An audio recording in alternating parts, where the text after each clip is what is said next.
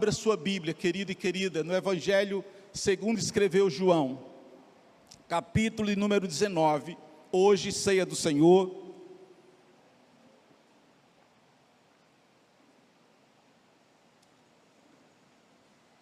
Eu não vou expor sobre 1 Pedro. Os irmãos sabem aqui na igreja que eu estou expondo sobre a primeira carta de Pedro. Mas hoje, ceia do Senhor, eu fui levado a refletir e gostaria de refletir com os irmãos sobre João, capítulo 19. E nós vamos ler três versos. Mas deixa eu dizer uma coisa hoje, irmãos. Eu estive com alguns irmãos, almoçando com eles. E no tempo que eu estava com esses irmãos, nós falamos sobre a África. Os irmãos que são aqui da NASA Sul sabem que em 2016 em 2017 eu estive na África, em 2016 eu fui com o pastor Marcos, nós passamos cerca de 15 dias na África, metade do, do tempo em Guiné-Bissau e metade do tempo em Cabo Verde. Em 2017 nós voltamos para a África. E aí a equipe foi maior, foi o, o saudoso pastor Alexandre Agaf, que está com o Senhor, faleceu em 2019, é, e o nosso querido Rodrigo Bela Guarda, que essa igreja conhece muito, né? um missionário líder da MEF. E nós tivemos em quatro países: Guiné-Bissau, Senegal, Gâmbia e Cabo Verde. Por que, que eu estou dizendo isso, irmãos? Hoje a gente lembrava algumas coisas da África, por exemplo, da alimentação que nós comemos durante todo esse tempo, praticamente, lá em Guiné-Bissau, somente arroz. O guineense só come praticamente arroz, arroz todo o tempo. Né? Enquanto eu estava com o pai de Glaudson, que eram missionários lá, eu ainda comia grão de bico, ainda comia um pão, comia alguma verdura e frango. Mas o guineense, praticamente, ele só come arroz, é um pessoal humilde, simples, pobre, e uns peixinhos. Alguns nem têm condição de comprar peixinho, e eles colocam um tempero que eles têm lá e comem com aquele tempero. Mas uma coisa, irmãos, os irmãos lembram que nós contamos muito testemunho. E, e não tem como, o, o, o, Rodrigo me falou assim: olha, pastorzão, quando o senhor botar o pé na África, aquela terra é uma terra diferente, vai mexer com o senhor. E mexeu muito, mexeu muito comigo, mexeu com Marcos. Marcos entrou numas crises lá, tem, tinha crise de choro, essa coisa toda. Mas uma coisa eu me lembro, irmãos, que eu fui para uma aldeia que eles chamam lá de Tabanca, e quando eu cheguei nessa aldeia, já era noite, né? Já era seis horas da noite, quase seis e meia. E o pastor João, que era o pai do Glaudson, ele disse assim: o senhor vai pregar nessa igreja. E nós entramos nessa igreja quase sete horas da noite, escuro, irmãos, escuro. Não tinha luz na aldeia, né? não tinha luz nenhuma na aldeia. E ele ligou uma lanternazinha pequena para guiar a gente para a gente chegar até a plataforma. E ali tinha cerca de 40 ou 50 irmãos amados, que eu não vi essas pessoas, não é? Eu não conseguia vê-los, mas é, apenas o louvor, é, apenas as palmas, apenas os, os hinos que eles estavam cantando. Não tinha luz, não tinha cadeiras, não tinha equipamento de som, não tinha nada disso, nada, nada, irmãos. Era só nós ali em cima, e eu me lembro que eu me sentei, ouvindo aqueles irmãos e irmãs calorosamente louvar a Deus, cantar, exaltar o nome do Senhor. E eu caí no choro, né? Eu caí no choro, disse, meu Deus do céu. Porque a gente começa a fazer comparações. Não é muito legal fazer essas comparações, eu compreendo isso. Porque às vezes, irmãos, eu fico pensando que nós reclamamos tanto desse ambiente que Deus nos deu, não é? Ou a gente não reclama, mas a gente não usufrui como a gente gostaria de usufruir, ou como deveria usufruir. Porque aqui, ali estavam irmãos, e eu, eu me lembro que quando terminou o culto, dois deles levantaram as mãos assim e disseram: Nós queremos falar com o homem que está pregando, que era eu. E aí houve aquele sobressalto muito grande, porque eles eram muçulmanos. E eles vieram assim na frente, e o intérprete traduziu, e o que ele veio me pedir foi água. Água. Ele falou: Nossa aldeia não tem água. Vocês poderiam prover água para a gente? E eu fiquei pensando, meu Deus, às vezes a gente aqui está brigando por isso, por aquilo, e esse pessoal está querendo água, água para beber. Não tem luz, não tem cadeira, não tem som, não tem instrumento nenhum, só batendo palma. E, e a gente começa a fazer as comparações. Eu não quero fazer essas comparações, irmãos, mas que nós possamos aproveitar o tempo que Deus nos dá aqui nessa casa, em adoração, em louvor, em quebrantamento diante de Deus. Eu me lembro também que Dr. Jorge Barros, Dr. Jorge Barros é cabo-verdiano, mas mora nos Estados Unidos há muitos anos. Eu contei uma história na pregação passada que o Dr. Jorge Barros contou para a gente, mas eu me lembro de uma outra pregação que ele contou para a gente, dizendo que ele foi preletor num retiro de pastores em certo país africano. E ele disse que chegou cedo na igreja onde haveria aquele retiro pastoral, aquele encontro pastoral, e não tinha ninguém, e o líder falou: daqui a pouco os pastores vão entrar. E ele disse que sentou no primeiro banco e ficou ali em espírito de oração. Daqui a pouco ele começou a ouvir uma música, e a música, eu nunca esqueço disso, eu decorei a frase na língua nativa africana é, era Moluco Doreira. E ele disse que de repente entrou um, um grupo de pastores cantando Moluco Doreira, Moluco Doreira. Quem é mais antigo aqui vai saber que esse é um hino que diz assim: Deus é tão bom Deus é tão bom. E ele disse que ficou ouvindo aquele coral pastoral, e daqui a pouco aqueles pastores entraram por ele e foram lá para frente, se enfileiraram ali, ficaram perfilados. E ele, quando levantou a cabeça, irmãos, alguns daqueles pastores não tinham sapatos, estavam descalços, alguns com as roupas surradas, alguns com roupas rasgadas. E ele disse que começou a orar e dizer: Meu Deus, Oh meu Deus, quantas vezes eu já murmurei, eu já reclamei por coisas tão simples. E esses homens estão cantando aqui na frente. Deus é tão bom. Deus é tão bom. E alguns deles não têm sequer sapato. Alguns deles estão com as calças rasgadas. Alguns estão com as blusas rasgadas. Alguns, eles ficou sabendo, não comiam há dois dias mas eles estavam cantando: Deus é tão bom. Deus é tão bom. Santos e santas, não vamos transformar o nosso culto em mera formalidade. Eu sempre trago no meu coração uma palavra que, que Paulo diz a Timóteo em uma das suas cartas. Paulo diz assim a Timóteo: lembra-te de Jesus Cristo ressuscitado. Talvez isso não tenha significado para muita gente, mas para mim eu tenho.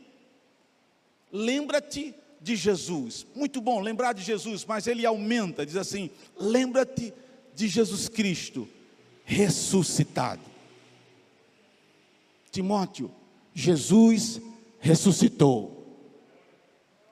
Quando eu leio a história da igreja primitiva, irmãos, e dou aula da história da igreja,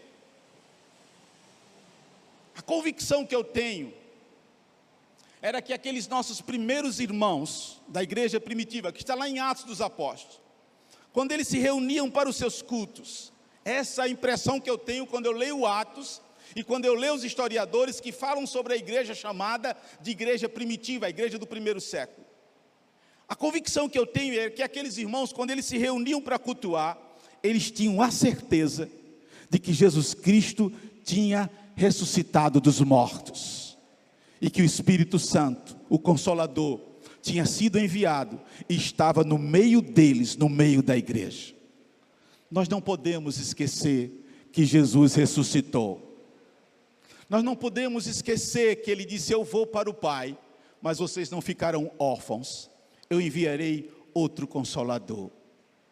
Aquele que vai estar com vocês todo o tempo até que eu volte.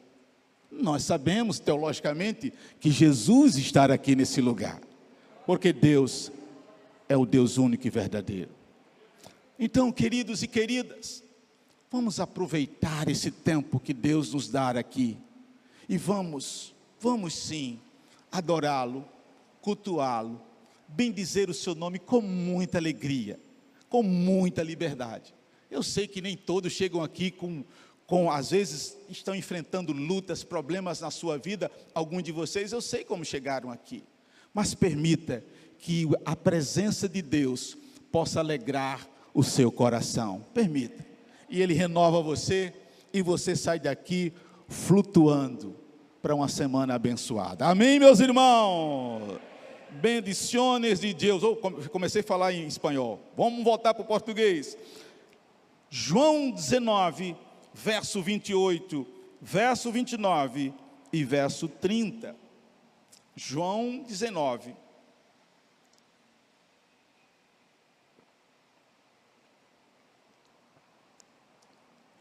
Verso de número 28, 29 e 30. A versão que nós vamos usar é a versão antiga, revista e atualizada. E o nosso querido Pedro já colocou aqui em cima para que você possa ler comigo esses três versículos. Vamos lá? Depois, aqui em cima vocês podem ver, vamos lá? Depois, vendo Jesus que tudo já estava consumado, para se cumprir a escritura, disse: Tenho sede. Estava ali um vaso cheio de vinagre. Embeberam de vinagre uma esponja e, fixando-a no caniço de sopo, lhe chegaram à boca. Verso 30 agora. Quando, pois, Jesus tomou o vinagre, disse: Está consumado.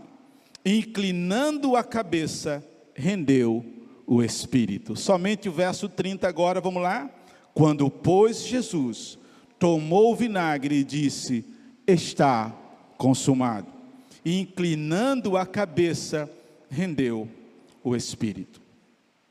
Meus amados e minhas amadas, os estudiosos da Bíblia Sagrada, eles são praticamente unânimes em dizer que quando Jesus Cristo disse essa frase, está consumado, os estudiosos dizem que as pessoas que estavam presentes naquele momento entenderam plenamente o que Jesus tinha dito.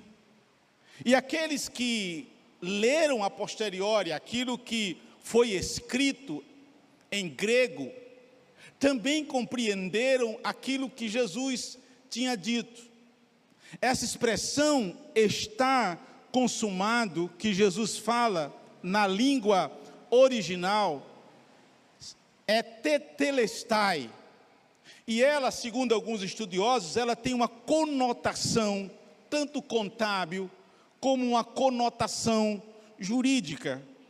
Alguns estudiosos, arqueólogos, eles descobriram alguns elementos ou alguns recibos de impostos antigos cuja inscrição estava ali tetelestai.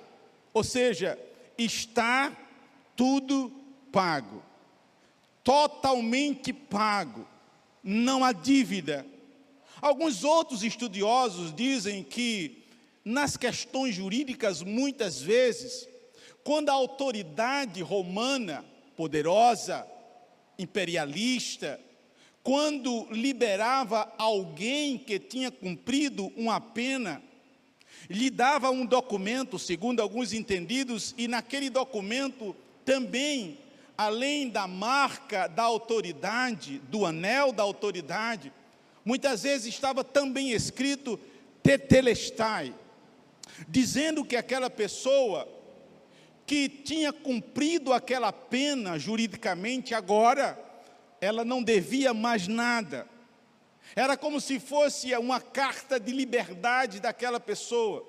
Ela podia transitar por todo o Império Romano e se alguém a parasse, ela pegava aquele documento e mostrava aquele documento e a expressão com a indicação da autoridade do império e a expressão tetelestai significava dizer que aquela pessoa ela não devia em termos legais mais nada às autoridades romanas. Aquela pessoa tinha pago toda a sua dívida. Ela não tinha mais nada a dever, tudo estava completamente pago. É interessante que Jesus Cristo, na cruz do Calvário, ele usa exatamente essa mesma expressão, tetelestai, está tudo consumado, está tudo pago, nada mais agora é exigido, tudo foi completamente quitado, sua dívida agora é zero, você não precisa mais pagar nada, porque tudo foi pago. Mas eu queria dar uma aprofundada hoje, meus irmãos e minhas irmãs, nesses poucos minutos, antes da gente se aproximar da mesa e da ceia do Senhor. Eu queria que nós refletíssemos hoje sobre a dimensão daquilo que Jesus Cristo conseguiu na cruz do Calvário com a sua morte. O que é que ele conseguiu sim pagar? O que é que significa consumado? O que é que significa o pagamento que Jesus Cristo fez na cruz do Calvário? Ou seja, o que é que Jesus Cristo consumou na cruz do Calvário? E eu refletindo, penso que pelo menos, pelo menos, nós podemos analisar mais coisas, mas pelo menos quatro coisas Jesus Cristo consumou na cruz do Calvário. E eu queria rapidamente que nós meditássemos sobre isso. A primeira, e eu peço que você esteja com sua Bíblia perto de você. Eu não sei se Pedro vai nos ajudar aqui na leitura, mas eu quero que você participe hoje é, dessa pregação. Eu quero a sua atenção para nós analisarmos o texto bíblico. Então, o que é que Jesus Cristo consumou na cruz do Calvário? A primeira coisa que Jesus Cristo, preste atenção, consumou na cruz do Calvário foi a obra do Pai. Na cruz do Calvário, Jesus Cristo consumou a obra do Pai.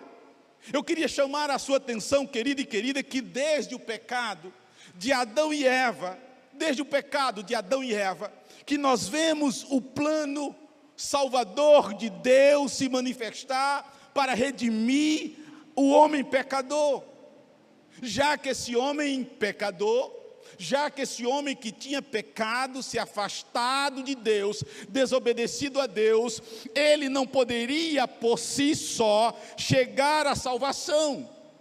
Se esse homem não poderia, preste atenção, por sua capacidade, por sua bondade, por sua moralidade, ética ou santidade, por melhor que fosse, chegasse ao estado de salvabilidade ou de salvação, esse Deus eterno e poderoso, ele começa a providenciar, a prover, querido e querida, a redenção desse homem pecador. E nós vemos isto já desde o Gênesis. Nós vemos isso quando a gente estuda teologia, isso é fantástico, isso é bom demais. Porque quando nós estudamos teologia, a gente vê Adão e Eva, agora com o sentimento de nudez, né? Eles estão agora despidos, eles têm essa convicção de que estão despidos e que eles pecaram, atentaram contra Deus, se esconderam por causa da santidade de Deus, por aquilo que eles tinham feito. E, e o escritor de Gênesis, que nós entendemos que seja Moisés, diz que Deus os vestiu com pele de animal e nós entendemos que esse pode ter sido, eu não tenho dúvidas de dizer isso, o primeiro sacrifício de animais para cobrir a nudez, sangue foi derramado e agora aquele homem e aquela mulher estavam cobertos. Nós já começamos a identificar essa provisão de Deus. E é interessante que logo depois nós vemos os sacrifícios primitivos que os patriarcas fizeram. Quando eu dou aula sobre isso e estudo sobre isso, geralmente um ou outro aluno diz assim: quem mandou esses homens sacrificar? Nós não vemos mandamento da parte de Deus, mas os homens inferiram que o sacrifício humano, ou talvez, ou desculpa, o sacrifício de animais, poderia agora espiar os seus pecados, poderia agora cobrir os seus pecados. E os homens começam então a realizar sacrifícios, os patriarcas já faziam isso. Abraão fez isso, Noé fez isso, todos os homens ali, Isaac, Jacó, todos eles fizeram isso. Quando a religião judaica é instituída no Êxodo, agora sim, existe uma classe de homens chamado de sacerdotes, queridos e queridas, e o próprio Deus estabelece a religião e diz como as coisas irão ser. O tabernáculo, a oferta, o altar, a limpeza, o sacrifício. Nós estudamos isso na terça da palavra. O sacerdote que se limpava todo, a oferta que não poderia ter defeito, querido, o sacrifício, o sangue aspergido, entrar ali no santo lugar, depois no santíssimo lugar. Tudo aquilo ali era feito para a de certo modo, livrar a culpabilidade daqueles homens e daquelas mulheres, mas nós sabemos, irmãos e irmãs, que tudo aquilo apontava para o nosso Senhor e Salvador Jesus Cristo, tudo aquilo apontava para Jesus, é por isso que Paulo diz que tudo aquilo ali era sombra daquilo que haveria de acontecer, é por isso que o autor de Hebreus diz que o sumo sacerdote entrava uma vez no Santíssimo Lugar, no dia da expiação, para oferecer sacrifício por toda toda a nação, mas o sumo sacerdote perfeito, Jesus Cristo, entrou uma única vez e ofereceu sacrifício uma única vez, e assim ele pode redimir a humanidade. É um projeto de Deus que está se desenrolando na história da humanidade, querido e querida. Nós entendemos que tudo aquilo ali apontava para Jesus Cristo. Agora, eu disse a vocês, queridos e queridas, preste atenção que Jesus Cristo aqui, ele consumou a obra do Pai. Essa obra que está se desenrolando, porque o Cordeiro, diz a palavra, já está morto desde a eternidade. Esse projeto de Deus é um projeto eterno. Isso é tremendo quando a gente começa a estudar a palavra. Ah, como eu queria, às vezes isso aquece o meu coração quando eu estou estudando nas minhas reflexões individuais e solitárias, ou quando eu estou esboçando o sermão e a minha oração é: meu Deus, como eu queria que o meu povo, Senhor, quando eu pregasse, que esse povo aquecesse o coração, entendesse isso com profundidade querido e querida, porque isso é lindo, isso é belo. Quando a gente estuda a palavra, a gente vê essa perfeição de Deus, essa perfeição na palavra. Eu não posso olhar esse livro como um romance qualquer, eu não posso olhar esse livro como um livro qualquer. Esse é o livro de Deus, ele se encaixa, ele vai se encaixando as coisas. Esse Deus vai se desenrolando na história progressivamente. Esse Deus vai dizendo: olha, é o sacrifício primitivo, depois é através da religião judaica Depois os profetas lá no Antigo Testamento vão falar sobre o Messias,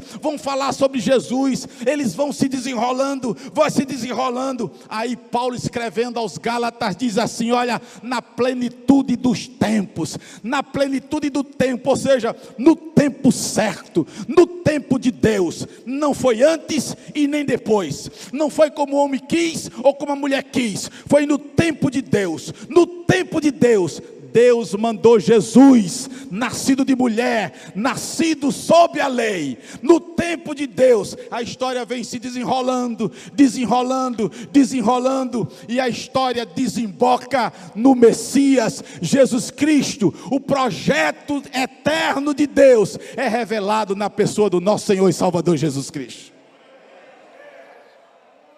Oh, meus irmãos, minhas irmãs. Jesus Cristo, Filho de Deus, ele tinha uma missão. Essa missão e essa obra, ela foi estabelecida pelo Pai. Eu gostaria que você abrisse sua Bíblia, por favor, em João capítulo 17. Em nome de Jesus, abre a palavra, querida e querida. Abre a Bíblia. João 17.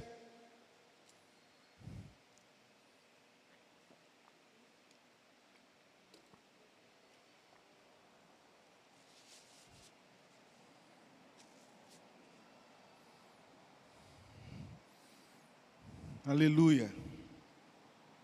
João 17, verso 3 e verso 4. Você achou? Diga amém, querido. Eu quero que você leia, mas leia com força.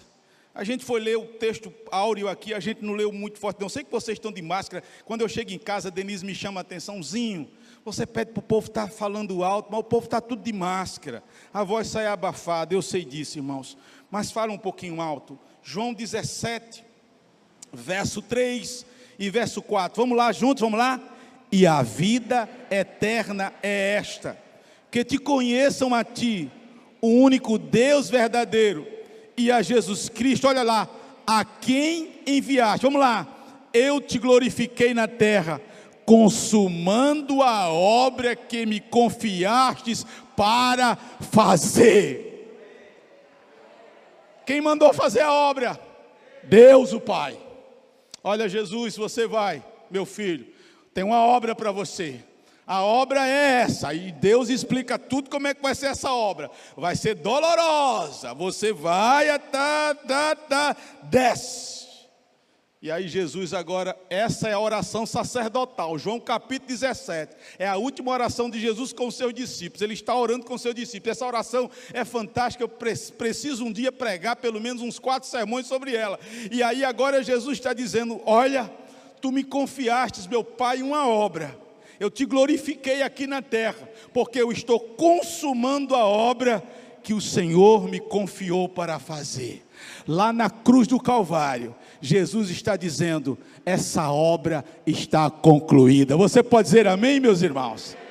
Aí deixa eu dizer uma coisa para você, querido e querida: a morte do Senhor Jesus Cristo, presta atenção, não foi um acidente de percurso em sua vida, não foi. A morte de Jesus, querido, não foi porque Jesus Cristo era um revolucionário, como a galera está querendo dizer no presente momento. Jesus morreu por causa do seu discurso. Jesus morreu porque ele discursava indo contra as autoridades judaicas e autoridades romanas. Não. Jesus não morreu por causa do seu discurso contundente contra os poderes estabelecidos. Jesus não morreu por questões políticas e por questões ideológicas. Jesus Cristo morreu porque esse era o plano eterno de Deus. Não vem com essa de querer politizar a vida e a obra de Jesus que não cola. A pregação do evangelho não é isso. Deus tinha um plano eterno. O plano eterno é pecado. E para pecado tem que pagar a pena. E para pegar, pagar a pena, nem o homem consegue, porque não há um justo sequer sobre a face da terra. Mas tem um justo, e o nome dele é Jesus Cristo de Nazaré. E ele vai para a cruz do Calvário derramar o seu sangue pelo pecador. Louvado seja o nome do Senhor. Jesus Cristo morreu para salvar a humanidade. E esse era o plano de Deus. Abre a sua Bíblia em Atos capítulo 4, por favor, verso 26 a 28. Aleluia. Esse era o plano de Deus. Nós temos que entender isso, irmãos. Não é um plano B. Deus não tem um plano B. Atos 4, 26, 28, eu disse que queria que você participasse dessa pregação. Se você encontrou, diga amém. Vamos ler junto? Atos 4, 26, 28. Para que você se contextualize. Essa é uma oração da igreja primitiva, depois que Pedro e João foram soltos, depois que o sinédrio tinha aprisionado eles. Eles soltaram, eles se reúnem com a igreja e eles vão orar. Essa oração, inclusive, depois a gente poderia meditar sobre ela. Mas vamos ler Atos 4, 26 a 28. Vamos lá? Levantaram-se os reis da terra, e as autoridades ajuntaram-se a uma contra o Senhor e contra o seu. Quem é ungido? Jesus Cristo. Muito bem, vamos lá. Porque verdadeiramente se ajuntaram, vamos lá, igreja, nesta cidade, contra o teu santo servo Jesus a qual ungistes. Quem se levantou? Herodes e Pôncio Pilatos, com gentios e gente de Israel. Agora preste atenção nessa última frase. Vamos lá. Para fazerem tudo que a tua mão e o teu propósito o quê? Quem predeterminou? De quem era o plano? na cruz do Calvário, Jesus Cristo está dizendo: Meu Pai, eu consumei a obra que o Senhor colocou em minhas mãos. Amém, meus irmãos? A obra está consumada. Mas essa frase, está consumado, significa uma segunda coisa. Significa dizer que estava sendo consumado, preste atenção, também o sofrimento do nosso Senhor e do nosso Salvador Jesus Cristo. Eu acho interessante, amados, o que o profeta Isaías, não, não vamos abrir nesse texto, mas é um texto muito conhecido por nós. No capítulo 53, Isaías chama Jesus Cristo de homem de dores. Ele chama Jesus de alguém que sabia o que era padecer. Ele diz que Jesus Cristo era alguém profundamente desprezado.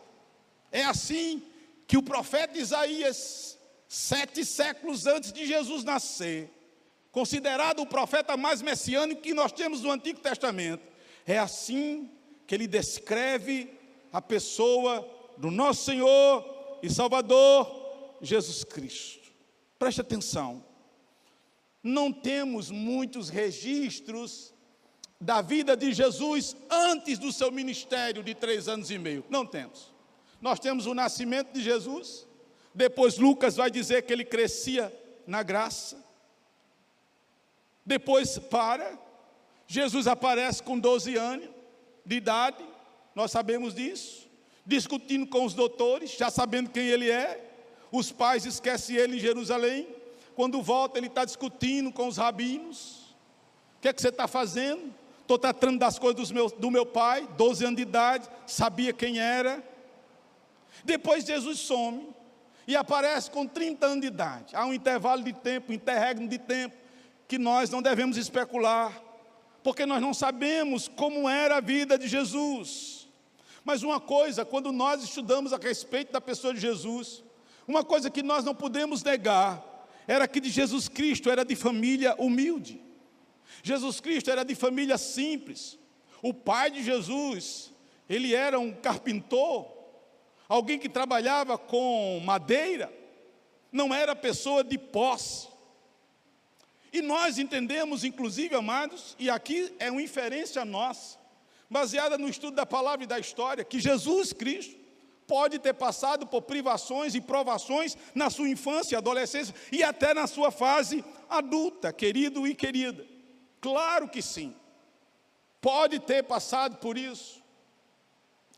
Mas eu entendo que o profeta Isaías, quando se refere a Jesus na sua profecia, ele se refere, acima de tudo, sobre o sofrimento que Jesus Cristo vai passar antes da sua crucificação e na sua crucificação. Quando eu estava esboçando o sermão, querida e querida, o que me veio à mente foi aquele filme de Mel Gibson, A Paixão de Cristo. Eu não sei quantos de vocês assistiram. Um filme que foi produzido alguns anos atrás. Um filme, inclusive, que o Mel Gibson, como diretor e roteirista, ele quis manter a originalidade. É tanto que o filme era falado em aramaico, em hebraico e em latim as línguas originais daqueles homens e daquelas mulheres. Eu me lembro que eu fui assistir com a Denise. E eu me lembro, inclusive, que algumas igrejas evangélicas no Brasil todo usaram aquele filme como instrumento de evangelização. Eu não sei se vocês sabiam disso. Porque convidavam pessoas não cristãs, não crentes, para assistir o filme, porque o filme é muito forte. E no final, um pastor, um evangelista, alguém ia dizer: Olha, ele sofreu tudo isso e morreu na cruz do Calvário por você. Eu me lembro que nós, eu e Denise, nós nos emocionamos no filme. Eu não sei se as meninas estavam conosco, mas nós choramos do filme. Quem assistiu o filme lembra de como o diretor do filme conseguiu retratar o sofrimento de Jesus, irmãos.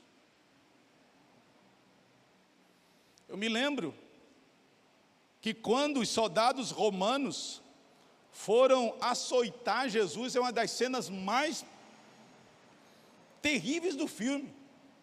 Jesus ali, num toco assim de cimento, amarrado, algemado, e aqueles soldados discutindo um com o outro quem o açoitaria.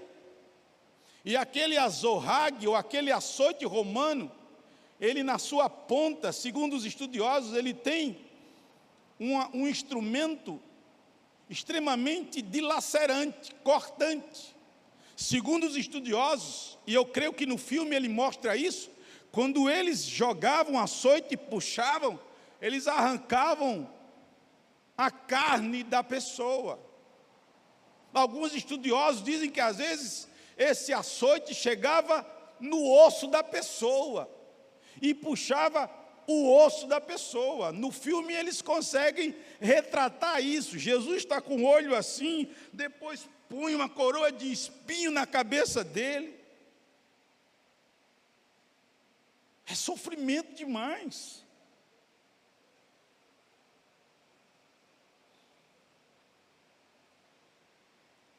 Teologicamente, irmãos, quando eu falo sobre a morte de Jesus, algumas pessoas dizem assim, mas alguns outros homens morreram espancados daquela maneira, pode até ter morrido. Mas perceba que espiritualmente o pecado da humanidade estava sobre Jesus. Você imagina o peso que estava sobre aquele homem espiritualmente falando. Eu queria que você pensasse sobre isso. além do desgaste físico que o nosso Senhor e Salvador passou, coroa de espinho, escárnio, açoite, pancada, levam a cruz nas costas pelas ruas de Jerusalém, subindo o monte, esvaindo-se em sangue, depois é crucificado, pregos nas mãos, prego nos pés. Levanta-se Jesus, ele fica pendurado por aproximadamente seis horas, de nove horas da manhã a três horas da tarde, pendurado numa cruz entre o céu e a terra.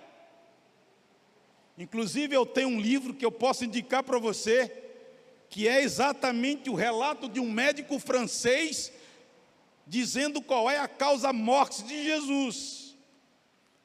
Ele diz que a dor que Jesus passou, ela foi tão grande, que chega um momento que o coração de Jesus, ele se desfaz, ele se dilacera, ele explode. É por isso que o soldado romano, quando ele fura Jesus, sai água com sangue, não só sai sangue, sai água, porque o coração de Jesus se liquefez, se desfez de dor. De dor. Quando eu estava esboçando o sermão, amados, eu me lembrei, eu fiquei pensando Jesus Cristo pregado numa cruz. Eu não vou fazer esse exercício com vocês, de pedir que vocês fiquem para ver quanto tempo vocês vão aguentar ficar com as mãos assim. Você sabe que se passar alguns minutos só não vai pesar, é verdade? Você vai querer cair. Mas a coisa mais próxima que eu pensei, não estou pensando em crucificação. Depois, se vocês quiserem falar sobre crucificação, falem com o Henrique Catunda. Cadê Catunda? Catunda sabe mais ou menos o que é crucificação. A gente ouviu essa história de Catunda quando a gente estava voltando do impacto de Japi ele disse que quando estava fazendo o curso de oficial da reserva aqui, numa, numa simulação inimiga, o, o, os regulares pegaram ele, que era um terrorista, e ele foi crucificado. Eu morri de rir com essa história. Eu disse: quando eu pregar sobre crucificação, eu vou dizer que os irmãos perguntam a você. Mas a coisa mais próxima que eu me lembrei de passar um tempo com a mão assim foi exatamente no exército. E aqui está cheio de militar hoje. E eu me lembrei quando, quando os oficiais pediam para a gente ficar com uma arma assim, segura militar, e a gente ia baixando assim, levanta militar, e a gente ficava assim, porque vai pesando, pesando, pesando, chega um momento que parece que o negócio está pesando uns 100 quilos, e você não aguenta, agora você imagina o homem passar seis horas. Seis horas. Com os dois braços pregados no madeiro, juntamente com seus pés. Seis horas. Mas quando Jesus disse: Está tudo consumado, Ele estava dizendo: Acabou meu sofrimento.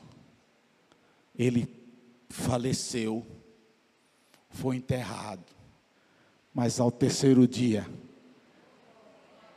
ele ressuscitou dos mortos. Aleluia. Ele venceu tudo aquilo. Aí eu pensei comigo, meu Deus, me mostre um texto para eu fechar esse ponto. Aí o texto que Deus me deu, que eu queria que você lesse comigo, está lá em Filipenses, capítulo 2. Por favor, querido e querida.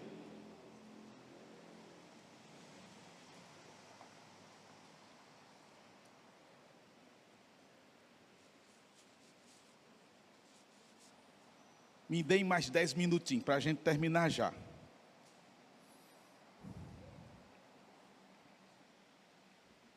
Filipenses.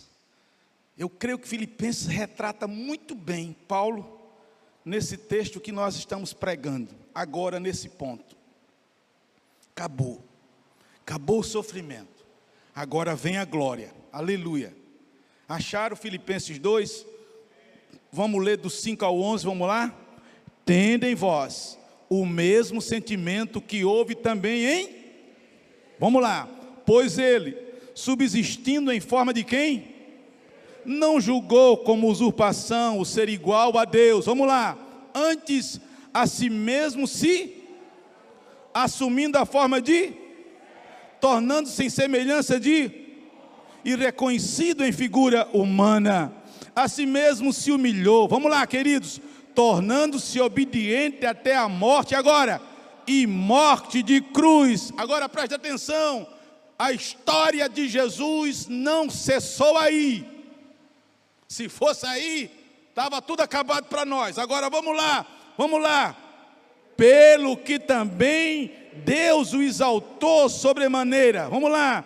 E lhe deu o nome que está acima de todo nome, para que ao nome de Jesus se dobre todo joelho, nos céus, na terra e debaixo da terra, e toda língua confesse que Jesus Cristo é o Senhor, para a glória de Deus Pai. Aleluia! Aleluia! Esse é o Jesus vencedor. Cristo Victor, o Cristo vencedor, o Cristo vitorioso. É assim que ele está hoje. Não é aquele Cristo que às vezes a gente vê em algumas imagens, numa cruz, com a cabeça derrotada, com o semblante abatido, não, é como aquela música diz, aquela canção antiga: não creio, não creio, num Cristo vencido, cheio de amargura, semblante de dor, eu creio no Cristo, de rosto alegre, pois creio no Cristo que é vencedor. Aleluia. Em terceiro lugar, queridos e queridas, o que é que estava consumado além da obra do Pai, além do sofrimento de Jesus, é que também estava sendo consumada, preste atenção, a expiação dos nossos pecados. Aleluia. E quando eu estava meditando os santos e santas, eu pensei comigo que para mim, eu creio que esse é um dos pontos mais relevantes e singulares nesta exposição. Para mim, o significado maior para nós que estamos aqui nessa noite recai exatamente sobre esse ponto. Na cruz do Calvário, Jesus Cristo estava consumando a expiação dos nossos pecados. Eu falei há pouco tempo atrás que Jesus não estava morrendo por causa do seu discurso que Jesus não estava morrendo, querido e querida, por questões políticas, ou por questões ideológicas, ou porque ele confrontou o poderoso império romano, ou mesmo a poderosa instituída religião judaica. Não. Jesus não morreu por essas causas. Preste atenção, você que está aqui, você que está aí me ouvindo em sua casa, ou que vai ouvir. Jesus estava morrendo pelos meus e pelos seus pecados. Jesus Cristo estava pagando uma dívida que era minha e uma dívida que era sua. Jesus Cristo estava na cruz do Calvário, dando a sua vida, vertendo seu sangue precioso, como diz o apóstolo Pedro na sua primeira carta, para trazer perdão para a minha vida e trazer perdão para a sua vida. Jesus Cristo estava se esvaindo em dor, sacrificando a sua própria vida, querido. O justo de Deus, aquele que não tinha pecado, que não tinha dolo, que não tinha erro na sua vida, ele estava dando a sua vida para que eu e você pudéssemos estar aqui nessa noite, participando dessa ceia, justificados, porque os nossos pecados, eles foram perdoados. Foi por isso que Jesus morreu, meu irmão e minha irmã, na cruz do Calvário. Jesus disse: Está tudo consumado. Com isso, Jesus estava dizendo assim: Deus, Pai, tu que tu iraste-se contra a humanidade, porque ela pecou contra o Senhor, levantando aquilo que nós chamamos da teologia de justa ira de Deus, ou ira justa de Deus, Deus se irou justamente, e agora aqueles que estão em pecado estão debaixo de maldição, vão pagar na eternidade, vão ser colocados agora no inferno. Agora não, o Filho de Deus, o justo, aquele que não tinha pecado, não tinha erro, não tinha dor, não tinha nada, ele foi para a cruz do Calvário, porque se um homem pecou, lá na frente, é um homem que tem que pagar mas não pode ser um homem comum, porque o homem comum tem pecado. Tem que esse homem tem que ser diferente. Ele não pode ser pecado ter pecado, porque senão a sua oferta ela não é aceita, ela não é perfeita. Mas então esse homem não pode ser um homem comum. Esse homem é um homem, mas ele também é Deus. Ele tem a natureza humana e ele tem a natureza divina e assim ele pode oferecer um sacrifício pleno, agradável e aceitável a esse Deus e pode aplacar essa ira de Deus. Sim, querido, é isso aí. Isso é a teologia da salvação. Todos nós, miseros pecadores, alienados, afastados, condenados ao inferno, Todos nós, todos, todos, todos, destituídos da glória de Deus, destituídos da presença de Deus, sem esperança, sem Deus, longe de Deus, todos nós, mas pastor, eu sou bonzinho, não, não há bondade suficiente em você. Oh, pastor, eu pago os meus impostos, eu sou gente boa, eu sou gente legal no trânsito, eu cumpro as regras, eu faço isso, eu nunca colei, eu nunca filei, eu nunca bebi, eu não me prostituo, nada disso isso não importa. Mesmo assim você é considerado pecador, mesmo assim você é considerado depravado, você está condenado. Mas agora, o justo, Jesus, foi na cruz ofereceu um sacrifício perfeito, único, sim, e agora Deus olha, e aqueles que são alcançados pela graça são justificados, santificados, regenerados e adotados por Deus. Agora você é filho de Deus.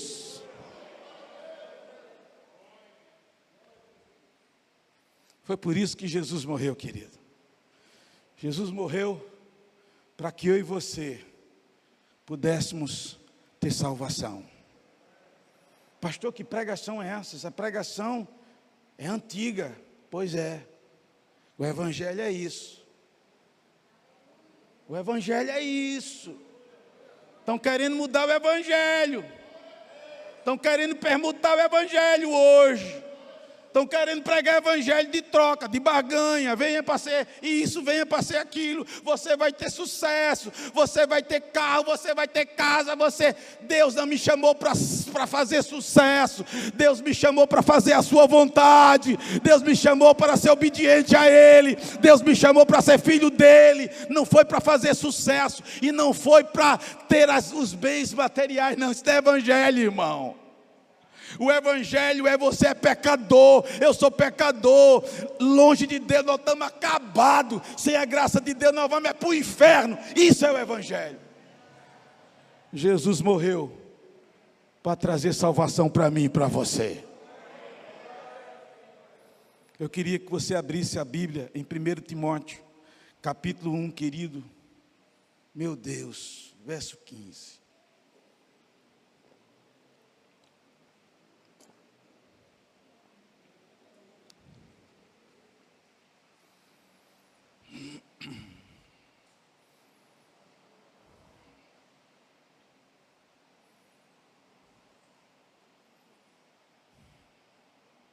Primeira Timóteo, capítulo 1, verso 15. É essa mesmo. Vamos ler juntos, 1 Timóteo, capítulo 1, verso 15, que aqui diz, vamos lá? Fiel é a palavra e digna de toda aceitação. Vamos lá, qual é a palavra digna de toda aceitação? Vamos lá. Que Cristo Jesus veio ao mundo para o quê? Para o quê? Não, Jesus Cristo veio ao mundo para trazer uma ideologia. Cristo veio ao mundo para fundar um partido político. Cristo veio ao mundo para fundar uma filosofia. Cristo veio ao mundo para fundar uma religião.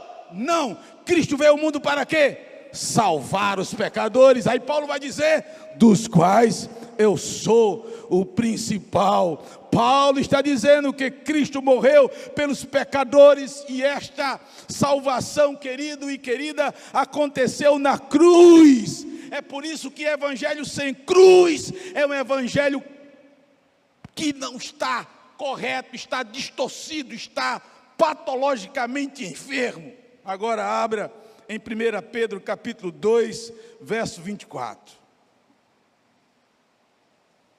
Estou terminando, irmãos.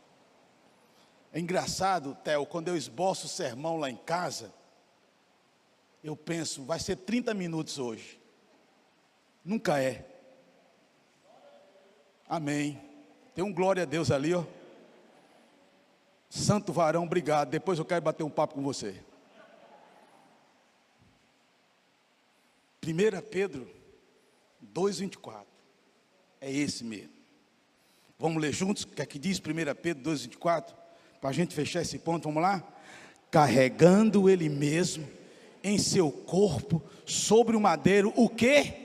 Os nossos pecados, para que nós, mortos para os pecados, vivamos para a. Olha o que, que Pedro vai dizer: por suas chagas fostes sarados. Aleluia. Irmãos, o Evangelho é lindo, delicioso. Na cruz, Jesus pagou os nossos pecados e nos sarou.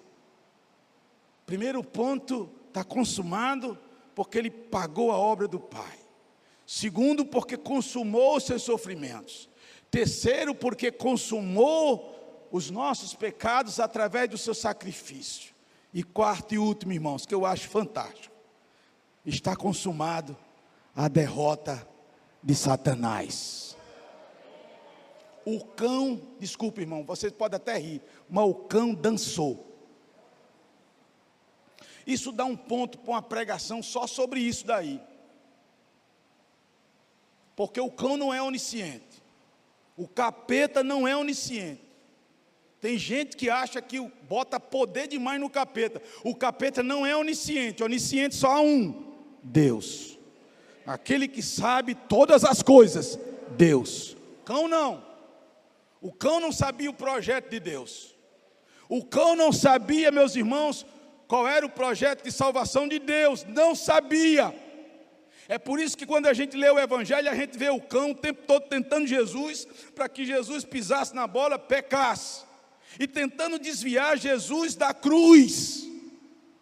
O cão quis desviar Jesus da cruz.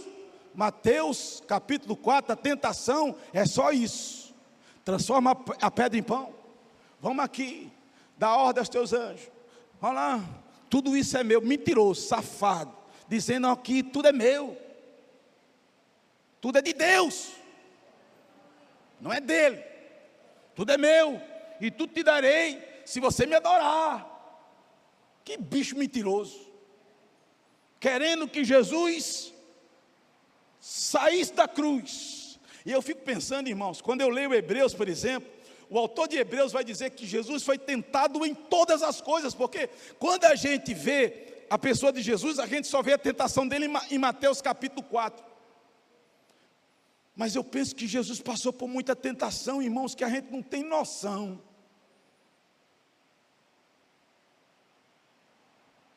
Mas deixa eu dizer uma coisa para vocês. Na cruz, Jesus derrotou Satanás. Jesus ganhou, Satanás perdeu. Abra sua Bíblia, por favor, em Colossenses, capítulo número 2. Colossenses 2, versos 14 e 15. Colossenses 2, versos 14 e 15. É esse mesmo. Ah, como eu gosto desse texto. Você pode ficar de pé, a galera do louvor pode chegar. Fique de pé. Você já está sentado há tanto tempo. Vamos ler juntos o que diz esse texto. Olha que texto. Colossenses 2, 14 e 15. Vamos lá. Tendo cancelado o escrito de dívida que era contra nós e que constava de ordenanças, o qual nos era o quê? O que é que ele fez? Removeu inteiramente, encravando-a na cruz. Vamos lá agora. E despojando os principados e as potestades publicamente, os expôs ao desprezo, triunfando deles na cruz. expôs principados e potestades ao desprezo. Jesus triunfou na cruz do Calvário.